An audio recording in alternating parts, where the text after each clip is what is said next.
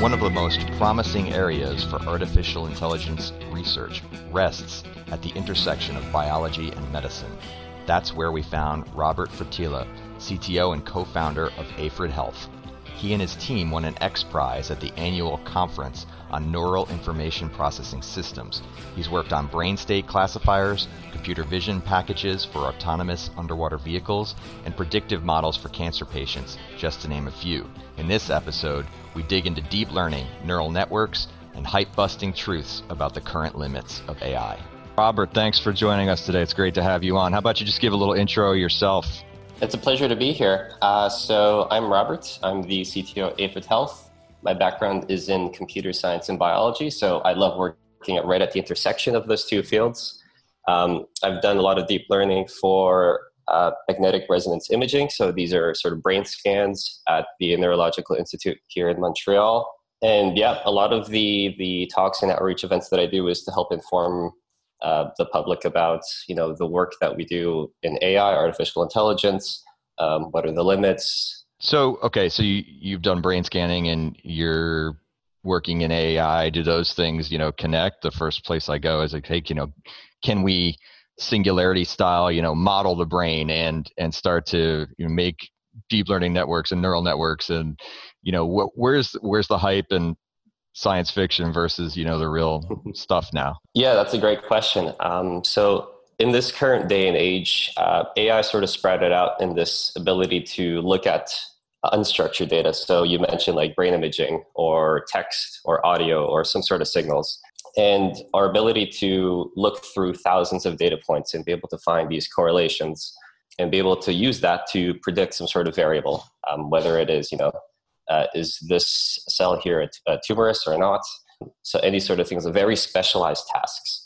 Uh, so we're not at the stage where we can sort of you know transfer all this knowledge the same way that we can sort of uh, you know what is common sense is actually a very difficult uh, topic to model um, so for now the the focus has really been in uh, leveraging these complex algorithms for very specific tasks so whether it is you know being able to analyze brain images or a, an essay or listening to audio recognizing voices um, they're often very specific tasks so that would lead me to believe that you're thinking about AI, and, and, maybe all of us could could think about AI as you know sort of human augmentation, you know, not sort of this uh, replacement paradigm. You know that in fact exactly. uh, you cannot artificially replace you know the common sense, right? There's no algorithm for that, and I imagine obviously you're working in, in healthcare medicine, there's got to be all kinds of manufacturing and business process,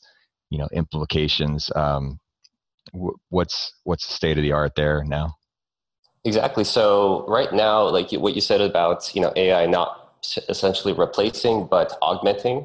So the way we think about AI is like it's it's always a tool, right? It's a tool to help you get better at what your your job is. So for for for our scenario, let's say a physician, right? Um, a patient comes in um, and then they're able to diagnose them like i don't know this person has depression and then the issue is you know what is the best treatment like you know you'd have to read hundreds of pages hundreds of papers uh, in the literature to be able to stay up to date um, whereas we can just have this tool right next to me that can sift through all of the like you know hundreds of data points for this one patient and be able to find these nonlinear correlations um, and say you know i think that uh, like my suggestions is like treatment A, treatment B, treatment C. Uh, these would be, you know, the highest impact for this patient. It's it's it's always a tool. Um, so it's not it's not intended to. It can never sort of replace the doctor's professional decision making. It's mostly just to augment them to help sift through all that data for them, so that you know they can spend more time with the patient and less time looking at charts. And so, how did how did a tool like that let's just focus on that particular application how did it learn how to be close to correct on the things that it's telling you you know i mean it's it's some kind yeah. of uh, learning process like literally what is that like how does that get done Sure. So right now, if you take a look at all of the retrospective data that was collected through studies, so these uh, professionally coordinated studies of you know hundreds or potentially even thousands of patients, where they would all go through the same protocol and essentially collect as much information about the patient as possible. And so at the end of, let's say, two weeks or four weeks or six weeks, um, everyone was given, let's say, the same treatment. Uh, and they would see at the end of that period, that treatment period, whether it worked or not. And so, what we can do is we can go back, look at all of the data that was collected at baseline, so at time step zero, let's say, and then at the next time step where they were checking to see if the treatment worked or it didn't. And essentially, the the AI's job is to take into account all of these features that were collected and being able to find uh, ways that they can interact with one another so that at the end, uh, at this six week period, we can confidently say a, sort of a probability of whether or not this treatment will work. And so oftentimes it's a way of, you know, how do you frame the question? Are you asking it, what is, what is the best treatment? Will this treatment work? So all these different questions uh, affects how you design uh, your system. So this again comes back to how specialized um, AI is at this point. Um, so there's a lot of research going into these sort of multi-label classification. So for instance, you know, we can predict what treatment would be good, but then we can also predict the sort of continuous variable of how much, what, what is the dosage of this treatment. So we can, we can start to generalize the speciality of, of the prediction you're trying to make. And, and it's, it's been re- really fantastic. So quite literally, what is the you know at some point in ai you know that, that's cool to refer to it as a you know sort of like a being right but i mean what sure. what is it you know when we say we have an ai what kind of sure. computer systems is that on um, you know how is it how's it stored how does its memory grow or or what have you you know like where what's the actual nature of of learning kind of in a you know computer environment Sure. Uh, so AI is kind of an umbrella term for a lot of, uh, of a lot of uh, tools. So, for instance, we had like expert systems where um, you would sort of specify what is the uh, you know what is the tree of decision that you would need to make um, and then we get into like linear regression logistic regression so simply you know attaching these correlation these these coefficient weights to each feature and then being able to apply this uh, mathematical function or like a sigmoid function i don't want to get too technical um, but you, we have these different so we have machine learning so this is where you you come into contact with like support vector machines um, you know, random forests, decision trees, uh, and like I mentioned, like logistic regression. And then we get into uh, what else, what has sprouted out more recently, uh, which we refer to sort of deep learning. So it takes a lot of inspiration from some of the earlier works, but rather uh, simplifying it down to like one, what we call like an artificial neuron or a node that just applies a very simple function. It could just be like, you know, like an addition or a multiplication or something, a very, a very basic uh, operation. And then when you tie these together, um, let's say to one layer of these, so sort of one to one mapping to each of your features, um, then each feature gets applied this some sort of operation, and then you can essentially approximate any any like function with that. And essentially, the more of these more layers you add, you have this this this notion of abstraction. So when you look at a picture, um, you can't just look at the pixels. You have to look at the context around it. So it's important that you know you can look at one at one row of pixels, but it's important to okay now look at the the row of pixels above and below it, and then you know sort of go from like a very uh, close up view of it to like you know understanding that this this set of pixels is an edge, this set of pixels is now a corner, and so you get increasingly abstract concepts. Um, and eventually you get like, oh, I'm actually looking at a cat. But it's a series of all of these little operations that you try to pick on. And so that's why it's, it's very interesting where um, essentially each one of these layers of artificial neurons is responsible for finding these sort of patterns. So to say, uh, I'll go back to the analogy for like uh, analyzing pictures. Uh, the first layer is sort of a glorified edge detector. So it's looking for basic patterns and edges um, and then the next layer takes what it's learned in the previous pattern, like the previous patterns, like those sets of edges, and then starts to combine them. So now we have like curves and we have a little bit more uh, complicated edges. And then we go to the next layer where we have, you know, this here is an eye, or like this here is an eyebrow. and so it's it's always building off of what it previously learned. The deeper it goes into these layers of neurons, and then once you get to the end, you have you know what we call a latent space. So it turned what you input.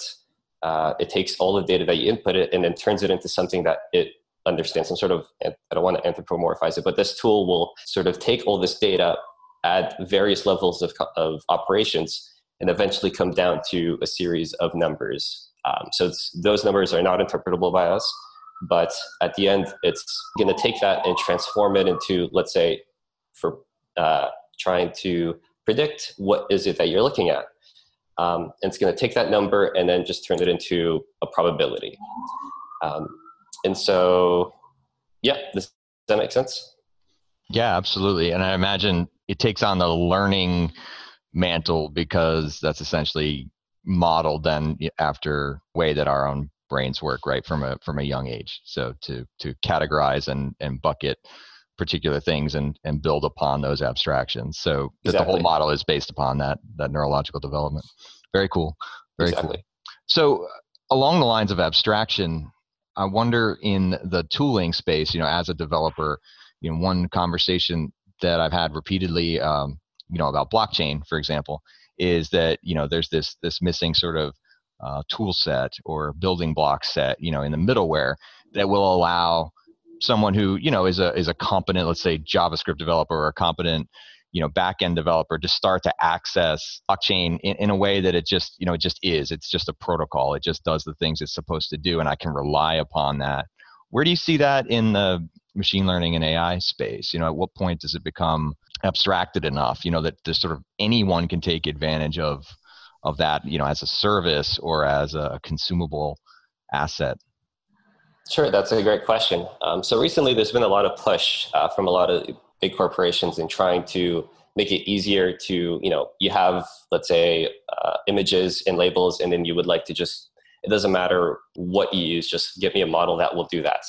So uh, there's a lot of these web interfaces um, that would let you do something like that. But in terms of uh, for for the developers uh, you'll probably hear about some of the more major uh, deep learning frameworks like you know like pytorch or uh, tensorflow. So these you know they're heavily engineered to be easy to access to sort of abstract away all of those complicated operations I was mentioning earlier and sort of just let you think about what is your problem, what are you trying to predict, and then focusing on just improving the performance of this model.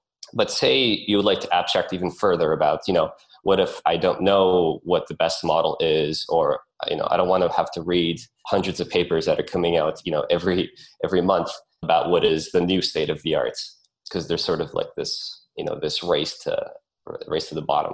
And so there's been a lot of work in even uh, automating that procedure as well. So you know recent papers came out like at something called AdaNet where you essentially put in your data and then you have your labels and then it will automatically find the best network the best uh, structure like architecture for you to optimize what is your loss. So one of the most important things is uh, for to understand, you know, what are they trying to maximize or minimize? So what is it that they're trying to predict? And then once you have the problem uh, like structured like that, uh, you'd be able to use uh, use these sort of frameworks. You know, they're very well documented, so any, anyone can sort of pick it up and and uh, go from there. Fantastic! Thanks for doing that. Um, question I always ask, you know, sort of everyone as we as we wrap up, you know, obviously we're in the business of, you know, very senior remote engineers. And I always like to ask, you know, the, the tech leaders that we talk to, you know, if if you were tasked with hiring remote talent in a very senior sort of unicorn kind of way for engineers, you know, what are the the factors that you would look at and and how would you you know discern that? What are the heuristics? So for me, it's I when I interview someone or like the person that I look forward forward to um, is someone who sort of understands what they what they do very well. So I would off, oftentimes just like you know look over a CV, and I would like to like I have like a bit of a template, but I like to just you know dig really deep into some of their some of the projects that they worked on. Like one of my favorite questions to ask is like you know how they how they work how passionate they are about what they're working on. I, I really appreciate it when someone can admit if they know something if they don't know something because that that really goes a long way. So just being blunt with someone is is definitely a skill I, lo- I look forward to. It's a, it's a difficult one to develop uh, to admit when you don't know something but it, it definitely helps with the whole team's growth um, and just being truthful to one another is asking, you know, what makes you passionate about this a project on their CV. So it doesn't matter which project that they're working on. They just sort of pick one, and I, I just like to listen to how they describe the problem. How is it that they solved it? What was the greatest challenge that they uh, that they encountered? How did they overcome that challenge? Um, so what I'm looking for is is mostly just how passionate are they about what they, they were working on, and seeing if they they reveal you know all of the complications that that they were working on uh, that they ran into. Just um, I'm just looking for someone that's you know truthful about you know their capabilities. What is it that they do know? What is it that they don't know? Because it really does go a long way with you know building you know a, a solid team. Is if everyone's on the same page. It's really just to take advantage of everyone's strengths. Fantastic. I love that. Well, Robert, thanks so much. Really appreciated the thoughts today, and we're looking forward to promoting them to the audience. My pleasure. Thank you very much. Thanks for checking out the Frontier podcast produced by Gun.io. We're the only freelancing platform where engineers actually go to hire other engineers. If you enjoyed the show and want to learn more about how to hire or freelance with us, head over to gun.io slash podcast to get in touch. We'll pay for your first 10 hours with a kick ass engineer. See you next week.